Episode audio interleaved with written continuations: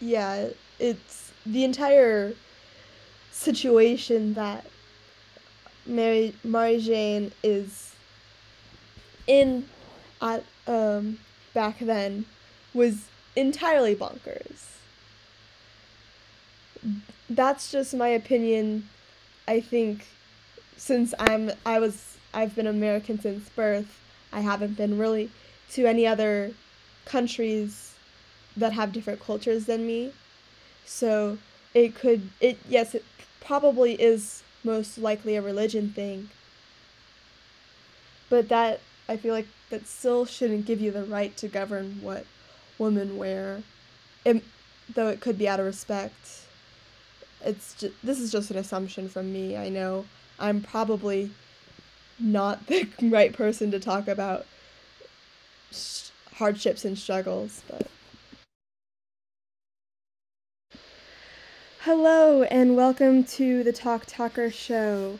Today we are on our final part and it's also our last episode and we are talking about uh, Persepolis. I think this is our third podcast that we've made about this book and we're just going to talk about the ending and how it made us feel.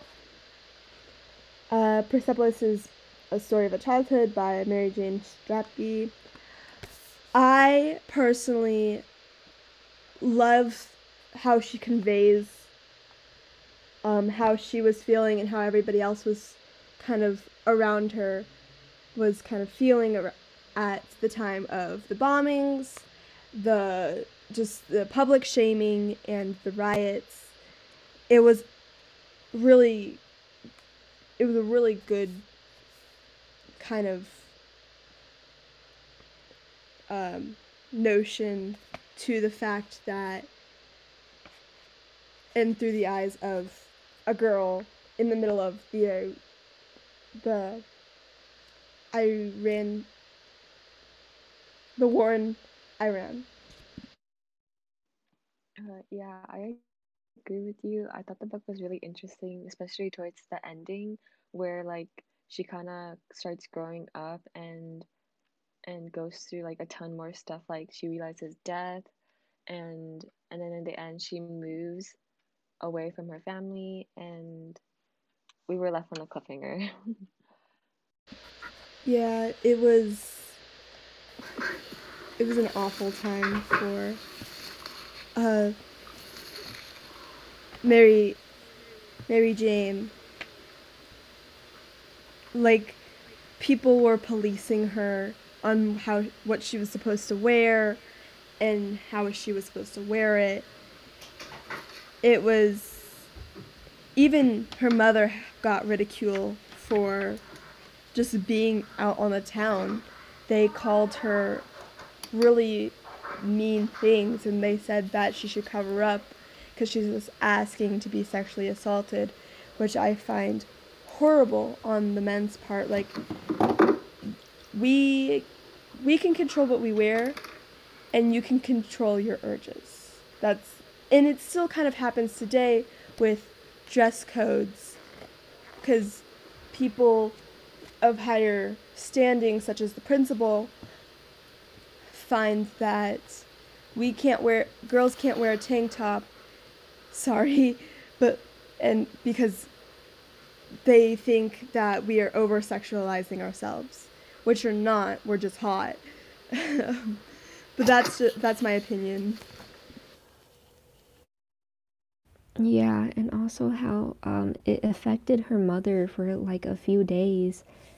Um, like that incident, like really stuck with her, and like imagine like women that have been like sexually assaulted, like it's just so terrible and so wrong on many levels.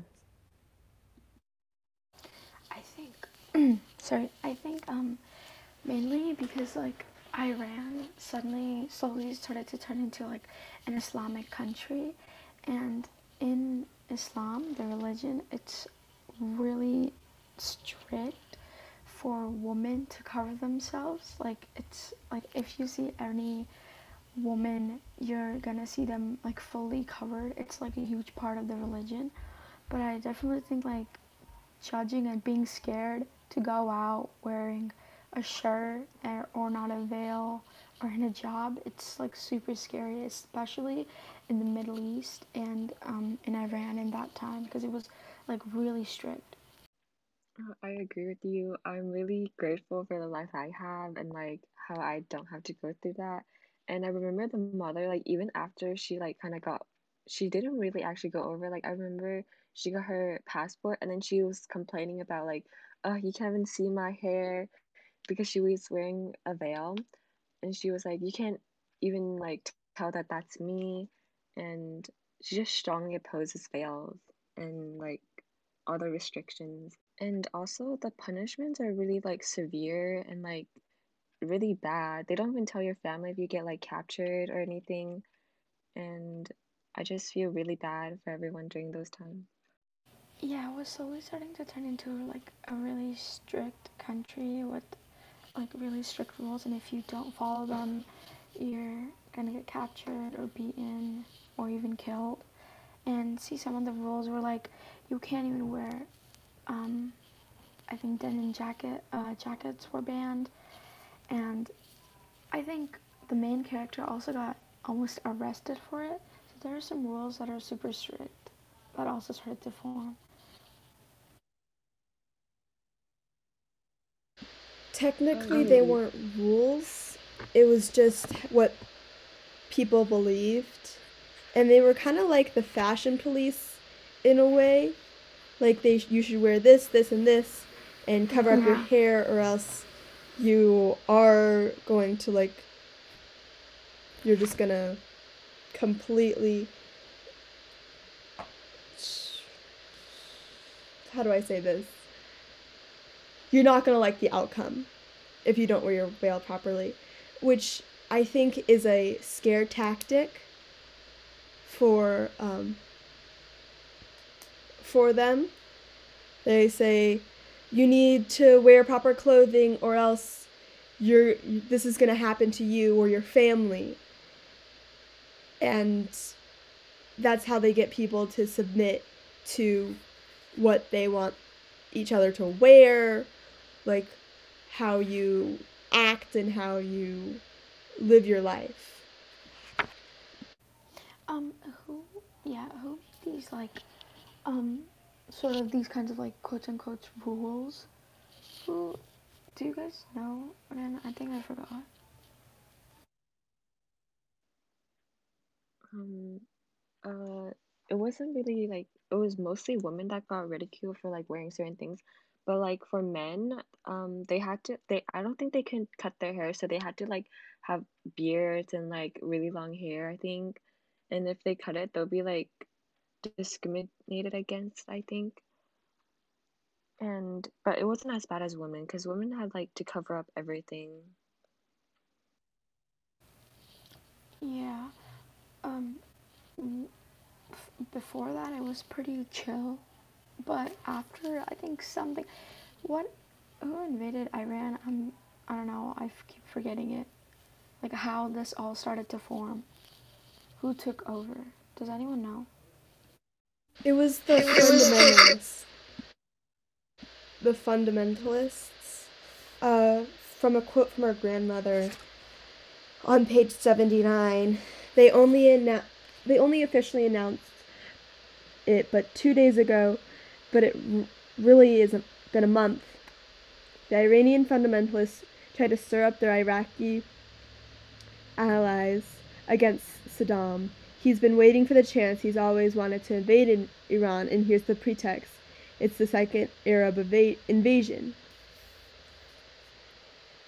So this person was trying to invade Iran. Uh, mostly the fundamentalists who are also the ones who are ridiculing um, the modern woman, uh, as stated in this book, to be um, like they're the ones using the scare tactics to force people into submission. Also, um, I was shocked on the same page as where her mom was being ridiculed and being called these nasty names on the news, uh, they were saying that um, to protect women, um, all the potential rapists, they decreed that wearing the veil was obligatory because woman hair emanates rain, rays that quote unquote excite men. That's why they should cover their hair. I think that is the most stupidest thing like they could ever say. Hair? Really? You're gonna be attracted by hair? Come on, man. Um, I see where you're coming from, but I also understand like if it's part of the religion and everything, but I feel like they've just taken it a little bit too far. Um, especially where like if you don't wear it, then like like I think you said before they were waiting to be sexually assaulted and all of that. And then there was a character, Mondana. Um, she was a communist and like she got founded and captured and then she got um sexually assaulted before she was executed.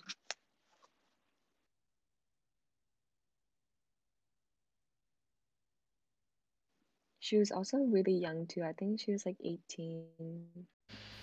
And, And also, also- um, isn't like dying a virgin like um against their like religion or something, and that's why they did it? Um, yeah, they can't kill virgins. And um, also to add, like in school, how um, they were taught to like hit themselves or like beat themselves, I guess, as like. Wait, do you go? Do you guys know like why? It was like significant, because it says like hitting yourself is one of the country's uh, rituals, and during certain religious ceremonies, some people like beat themselves brutally do you guys know like why like who started that or was it just like taught in school They said it was to mourn the war dead. If they like would put on funeral marches, and they had to repeatedly beat their chest. So I don't. It was more supposed to be out of respect than ever anything.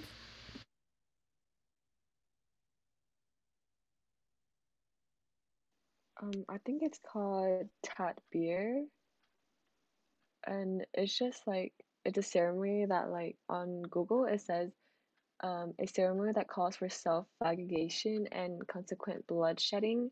At the ceremony, mourners strike themselves with daggers, blades in their head and other parts of their body, which is really extreme. And I guess overall, it's just part of their religion. It's just one of their mourning ceremonies. Yeah, just like we have a funeral proce- procession, it's more out of respect than ever than anything.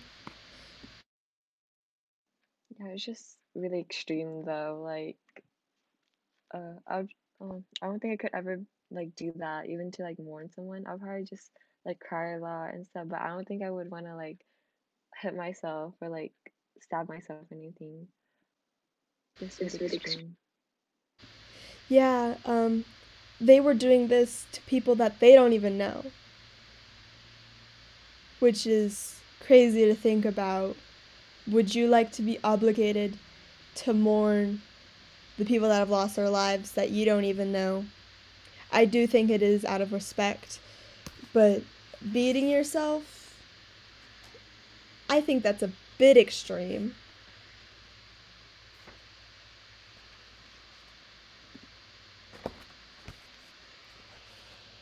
Yeah, Yeah, i I agree agree. how um it was It was really extreme extreme. and And personally i I wouldn't wouldn't um um, beat myself myself. for someone I don't know. And also in the sense of like growing up, how she um um after like the torture sessions in school, I guess that's what she called them. Um no one took like the session seriously anymore and they started like making fun of them and also how they like disrespected the veil in front of like their teacher and wore it like different ways and funny ways. I mean, as they should they should respect like the people who have died.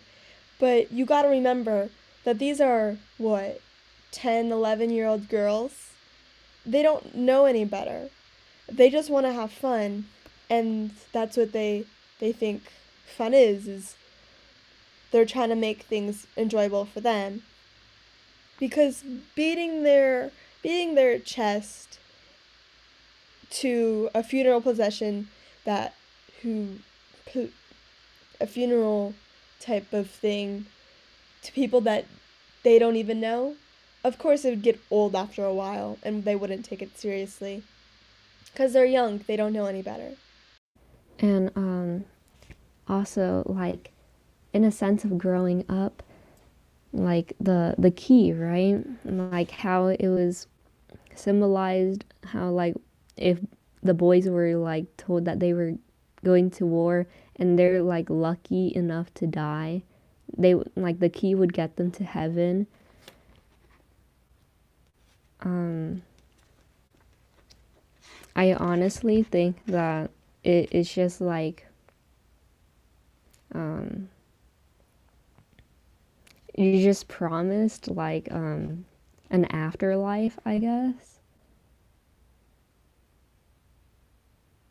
yeah and then uh so in the same chapter the key uh, at the end uh, on on page 102 it says the key to paradise was for poor people thousands of young kids promised a better life exploded on the minefield with keys around their necks Mrs. Nasrine's son managed to avoid that fate, but lots of other kids from this neighborhood didn't. So, what do you guys think about like, like how the key symbolizes? They were promising something that they might not ever get. And they were fake plastic keys, which is kind of if you're going to give this person a key, I would at least make it metal out of like your child is their child is going to war and at least give them something that might be a, a little bit more worthwhile than a little plastic key painted gold. Um, it really is sad that they were making kids set off bombs in minefields just for a questionable um, promise to um, to grant them into heaven. Yeah, I completely agree with you. And even the author said it's enough to hypnotize them and just toss them into battle. Absolute carnage, carnage. And it's just really like they just brainwash the the young boys and like like what you guys said, promise them to something that isn't probably isn't real or like isn't really gonna happen, and then and then just give them false hope, I guess.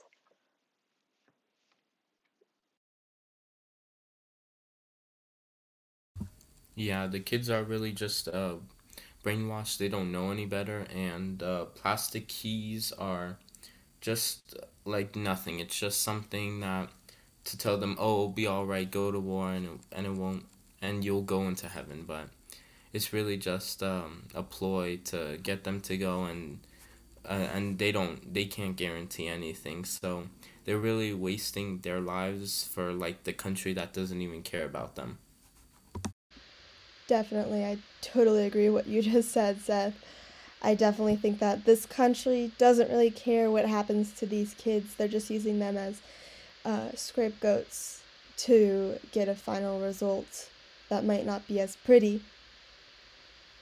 I think that's what wrap I think that would wrap up this last um, this last podcast, does anything does anybody have anything to add before we sign off for the last time? Um, would you guys recommend this book to anyone else?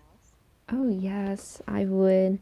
How it portrays like a bunch of different parts of like the war and how like of what they went through and um um also growing up in that environment.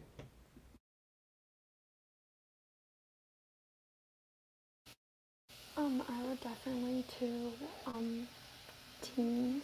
I'm I don't know. I'm not sure if I would recommend this to like youngsters, but just to see how other countries in the world are, because people just think like every country is just like America, or just a little bit better.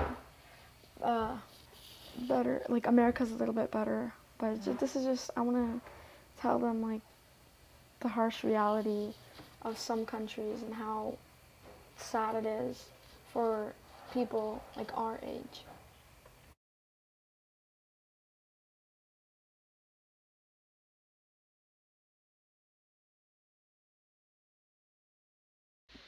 Yeah.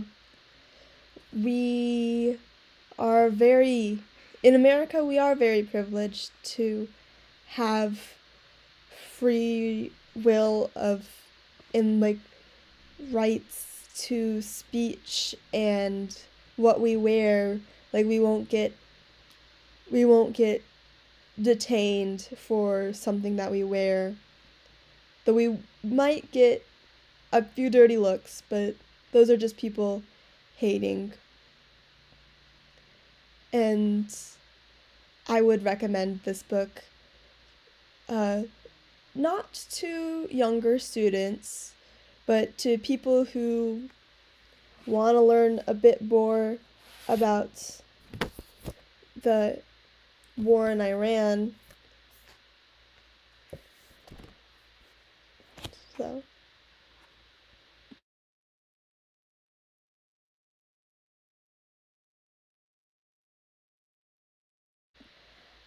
Um, so thank you for listening to our podcast, The Talk Talker Show. Uh, this book is called Persepolis. You can find it really anywhere from Amazon to Barnes and Noble. I would recommend this book. It is by Mary Mary Jane Streppy. So this is our final episode. So thank you so much for for you listening, and yeah, bye. Bye. Bye. Bye, thank you.